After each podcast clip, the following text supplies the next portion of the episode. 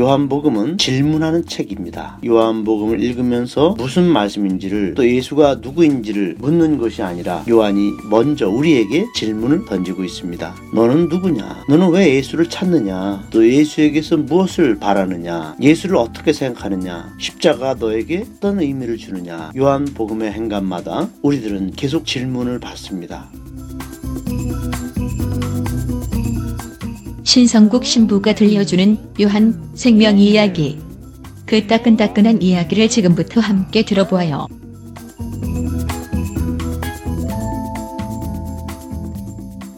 목소리 없는 사람들의 목소리 카톨릭 프레스 요한 생명 이야기 두 번째 시간입니다. 저는 신성국입니다. 겨울철 한파가 몰아쳐서 맹추위가 기승을 부리고 있습니다. 청취자 여러분들 몸과 마음 얼어붙지 마시고 어깨도 활짝 펴시고 당당하게 살아가시길 바랍니다. 최근에 프란시스코 교황께서 한반도 평화를 기원하며 남과 북의 만남과 대화의 중요성을 강조하셨습니다. 교황님을 볼 때마다 착한 목자상을 발견하게 됩니다. 복음 선포자의 모범을 보게 됩니다. 교황님의 그 진정성 있는 그 모습들, 참으로 복음을 사시고 예수님의 마음을 닮은 교황님을 보면서 시대를 읽는 안목과 예언자적 목소리가 우리들에게 큰 울림을 주고 있습니다. 감동을 주고 있습니다. 정작 분단 상황의 현실에서 문제의 중심에 있는 한국 교회는 또 한국 교계의 지도자들은 침묵하고 수수방관하는 태도로 일관하고 있으니 지금 이 세상 안에서 한국 사회 안에서 교회의 존재감은 너무나 초라할 지경입니다. 다시 한번 복음은 말로써 선포되는 것이 아니라 삶으로서 선포됨을 깨닫게 됩니다. 프란시스코 교황님의 행보에서 저희는 신앙의 용기를 얻게 됩니다. 요한 생명 이야기 두 번째 시간 오늘은 요한 복음의 세 가지 특징 그리고 서문을 함께 풀이해 보도록 하겠습니다. 요한복음서의 세 가지 특징은 무엇인가? 요한복음은 질문하는 책입니다. 우리가 요한복음을 읽으면서 무슨 말씀인지를 또 예수가 누구인지를 묻는 것이 아니라 요한이 먼저 우리에게 질문을 던지고 있습니다. 너는 누구냐? 너는 왜 예수를 찾느냐? 또 예수에게서 무엇을 바라느냐? 예수를 어떻게 생각하느냐? 십자가 너에게 어떤 의미를 주느냐? 요한복음의 행간마다 우리들은 계속 질문을 받습니다. 요한복음은 공관복음보다 30년 동안 더 숙고하고 묵상한 뒤에 나온 책이기 때문에 예수를 이해하는 깊이가 상당히 발전된 측면이 있다는 것입니다. 두 번째, 요한복음은 나선형 구조의 책이라고 볼 수 있습니다. 공관복음은 대체로 예수의 생애를 탄생부터 죽음에 이르기까지 전기 형태로 나열하는 일직선 구조인 형태입니다. 그러나 요한복음은 전기 형태의 틀을 벗어나서 큰 원에서 중심을 향해서 최종 지향점을 두고 계속해서 나선 형식으로 이루는 원형 구조입니다. 요한이 지향했던 그 목표 지점은 바로 예수의 십자가였다는 것입니다. 즉, 우리가 요한복음을 읽으면서 도달해야 될, 지향해야 될 지점은 십자가다. 그래서 요한복음을 연구한 학자들은 요한복음은 십자가 복음이다 라고 말합니다. 우리가 십자가를 만나지 않고는 예수를 만날 수 없다는 거. 또 예수를 만난다는 것은 십자가를 사는 것이라는 거. 결국 요한복음은 십자가의 예수를 선포하는 복음입니다. 세 번째, 히랍어로 쓰여진 요한복음은 헬레니즘 문화권의 토양 위에서 생겨난 작품이라는 것입니다. 요한 제자 공동체는 주로 에페소 지역에 있었습니다. 그 에페소 지역은 당시 헬레니즘 영향을 받은 플라톤 사상가들이 많았다고 합니다. 그러니까 이 에페소 공동체, 즉 요한 공동체의 신자들 중에서는 Platonist들이 상당수 이 공동체의 구성원이었습니다. 즉 히랍어를 사용하는 교양인들이 많았기 때문에 요한 제자들은 그들을 상대로 복음을 선포해야 했습니다. 그래서 이 헬레니즘 문화의 그 바탕 위에서 탄생한 요한복음 예, 이것을 우리가 염두에 두고 요한복음을 이해해야 한다. 먼저 말씀드리고 싶습니다. 대표적으로 요한복음 1장에 나오는 로고스라는 단어는 히라버로 말하다의 그 동사형 명사입니다. 로고스가 지닌 의미는 히랍 전통에서 철학적 담론을 가진 개념입니다. 여기에는 우주적 의미를 또 담고 있습니다. 이렇게 히랍 전통을 또 히랍 문화를 이해하지 못하면 요한복음의 단어 어, 여러 가지 그 내용을 메시지를 우리가 제대로 알 수 없다는 것을 우리는 먼저 어, 오늘 알아야 되겠다 말씀드립니다. 이러한 세 가지 특징을 염두에 두고 요한복음을 만난다면 요한 생명의 이야기 이것을 제대로 이해할 수 있다고 봅니다. 요한복음 1장 1절부터 18절까지를 어, 우리는 요한복음 서문으로 볼 수 있습니다. 저는 이 부분을 읽을 때마다 마치 어떤 장엄한 서사실이 읽는 느낌을 지울 수가 없습니다. 한 처음에 말씀이 계셨다. 그 말씀은 하느님과 함께 계셨다. 그 말씀은 하느님이셨다. 여러분도 그러한 느낌을 갖지 않습니까? 다른 한편으로는 창세기의 서문, 창조 이야기의 그 웅장함을 또 연상하게 됩니다. 한 처음에 하느님이 하늘과 땅을 창조하셨다. 어둠 속에서 혼란 속에서 혼돈 속에서 빛이 있으라 하시자 빛이 생겨났다.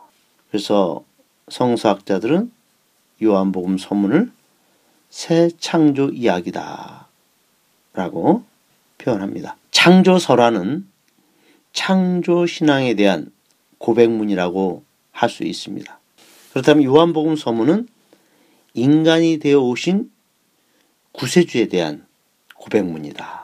그것을 시적으로 또 찬투로 꾸몄다는 것입니다. 요한복음 1장 1절 한 처음에 말씀이 계셨다. In the beginning was the word. In the beginning 처음이라는 시간 개념이 나옵니다. 우리는 과거의 이 해석을 천지가 창조되기 전에 하느님 말씀이 있었다. 또 워드를 하게 이런 창조 이전이라는 선제 개념이 과거에 이 기절을 주로 해석했습니다. 그러나 이 인더 비기닝은 시간 개념입니다. 시간 속으로 들어온 말씀 그 뜻을 담고 있습니다. 선제 교리, 선제 개념은 지금 성서학자들에서 폐기되었습니다. 우리 인간 세상은 시간과 공간의 범주에서 존재하는 것입니다. 시간 밖에, 공간 밖에 있는 말씀은 존재할 수 없습니다. 하느님 말씀이 필요한 곳은 이 세상입니다. 우리 현실입니다. 우리 인간들입니다. 그러니까 말씀은 시간과 공간 속으로 들어와서 우리 세상 안에서 사람이 되신 말씀을 뜻하는 것입니다. 사람과 더불어 살고 숨쉬고 웃고 울고 또 기쁘고 슬프고 아파하고 살아가시는 그 말씀이신 분, 그분을 우리는 만나는 것입니다. 그분이 우리에게 오신 것입니다. 복음은 말씀의 육하이고 인간화입니다. 말씀이 인간 생명이 되셨고 인간 생명이 하느님과 함께 한다는 엄숙한 선언이 요한복음 1장 1절에서 선포된 것입니다. 이것이 복음입니다. 인간 생명이 하느님과 함께 있다는 것. 이것이 복음입니다. 요한복음 첫머리는 시간과 공간 안으로 들어오신 말씀을 우리에게 전하고 우리가 그 말씀과 함께 살고 있다는 것을 기쁜 소식으로 알려주는 것입니다. 요한복음 1장 1절을 읽으면서 저는 문득 우리 헌법 제1조 1, 2항이 떠올랐습니다. 대한민국은 민주공화국이다. 대한민국의 주권은 국민에게 있고 모든 권력은 국민으로부터 나온다.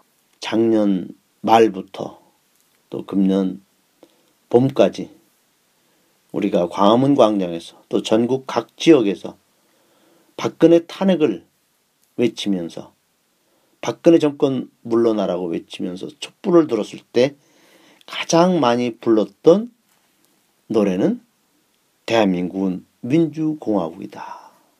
노래였습니다. 어쩌면 우리는 사람들에게 복음을 선포한 것입니다. 촛불은 빛입니다. 이 어두운 세상을 밝히는 빛입니다. 어둠을 몰아내는 부정과 불의와 악인들을 몰아내는 그 촛불이 활활 타올라서 우리는 작년 5월 9일 새로운 정권을 우리 시민 혁명에 의해서 우리가 만들어냈습니다. 우리는 요한복음을 살고 있습니다. 얼마나 멋집니까? 얼마나 위대합니까? 얼마나 기쁩니까? 헌법 정신의 요체가 헌법 제1조 1, 2항에 다 들어있듯이 요한복음도 1장 1절부터 3절에 복음의 요체가 담겨 있습니다. 한 처음에 말씀이 계셨다. 그 말씀은 하느님과 함께 있었다. 그 말씀은 하느님이셨다. 한 처음에 말씀이 계셨다. 말씀은 히라버로 로고스입니다. 로고스는 말하다. I can speak. 말하다. 라는 동사의 명사형입니다. 말씀 또는 언어라는 뜻을 가지고 있습니다. 로고스. 우리는 여기서 잠시 말과 언어에 대해서 한번 생각해 봐야 되겠습니다. 우리가 말한다는 사실을 대수롭지 않게 여길 수도 있지만 사람이 사람다울 수 있는 이유는 말을 한다는 사실입니다. 인류 진화의 역사에서도 언어의 발달과 문화 문명의 발전은 깊은 연관성을 가지고 있습니다. 인류가 진화하는 과정에 직립보행을 하는 직립 원인으로 인간이 진화되면서 언어가 시작됐습니다. 직립보행을 하게 되면서 머리가 척수의 일직선상에 놓이게 되, 되고 그 머리가 척수 일직선상에 놓이게 되면 성대가 넓어져 20개에서 26가지 소리를 낼 수 있는 인체 구조가 된다고 합니다. 직립보행으로 인간에게 언어가 가능해진 것입니다. 인류 진화의 역산에서 이 언어는 인간 진보, 인간 발전에 중대한 바탕을 이룬 것입니다. 하느님이 인간이 되셔서 인간의 말을 하신 것이다. 인간에게 말을 걸어오신 것. 한점에 말씀이 계셨다. 그 뜻을 갖고 있는 것입니다. 인간에게 말을 걸으시는 하느님, 건네는 하느님. 그분은 인간의 언어로 소통하셨고, 또 인간을 이해하시고, 마침내 인간과 함께 사는 한 가족, 하나님의 가족이 되셨습니다.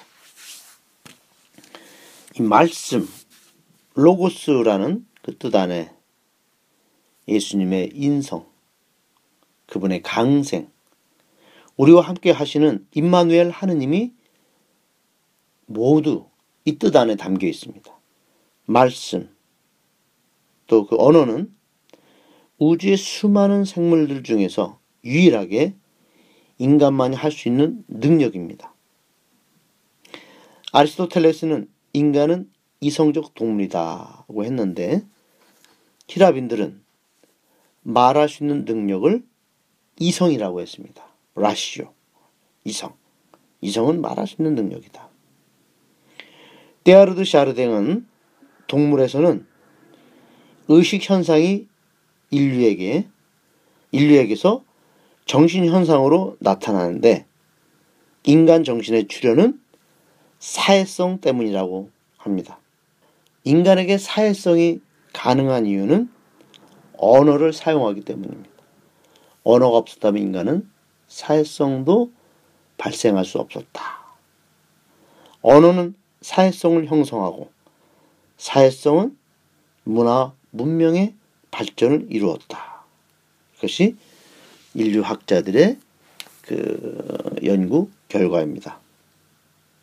언어의 발달은 인지 능력을 발달시켰고 그 인지 능력이 오늘날 문명의 진보로 이어졌다. 우리는 이것을 상식적으로 알고 있습니다. 요한 복음의 봄 서문에 나타난 로고스 이 문제는 돌 김용국 박사가 저술한 EBS 요한복음 강해에서 아주 심도 있게 잘 해설을 해놨습니다. 청취자들이 더 공부하고 싶은 분들은 그 내용을 참고하시면 많은 공부가 되리라 봅니다. 이제 정리하면서 요한복음 서문은 예수에 대한 이야기라는 것. 1장 1절부터 2절은 말씀의 사람 되심, 말씀의 그 육화에 대해서 어, 언급하신 거고 3절에서 15절은 생명이 되신 말씀을 우리에게 전해 주었고 전해 주고 16절에서 18절은 생명이신 예수를 증거하는 세례자 요한에 대해서 소개하고 있습니다. 다음 시간에 우리는 계속해서 이 예수에 대한 이야기를 소개하겠습니다. 지금 우리는 이제 천천히 한 걸음 한 걸음 요한복음을 같이 우리가 이야기를 나누면서 또 이해하면서 또 요한복음을 통해서 2018년 우리 한 해를 한번 살아보면서 여기서 많은 진리를 두레박의 샘물처럼 우리 끌어올려야 되겠습니다. 여러분들 추운 겨울 건강에 유의하시고 몸과 마음 좋은 컨디션을 유지하시면서 편안, 편안하게 지내시기 바랍니다. 또 다음에 제 나름대로 요한복음을 준비해서 여러분에게 선물로 또 기쁜 소식으로 전해도록 하겠습니다. 들어주신 여러분들 정말 감사합니다.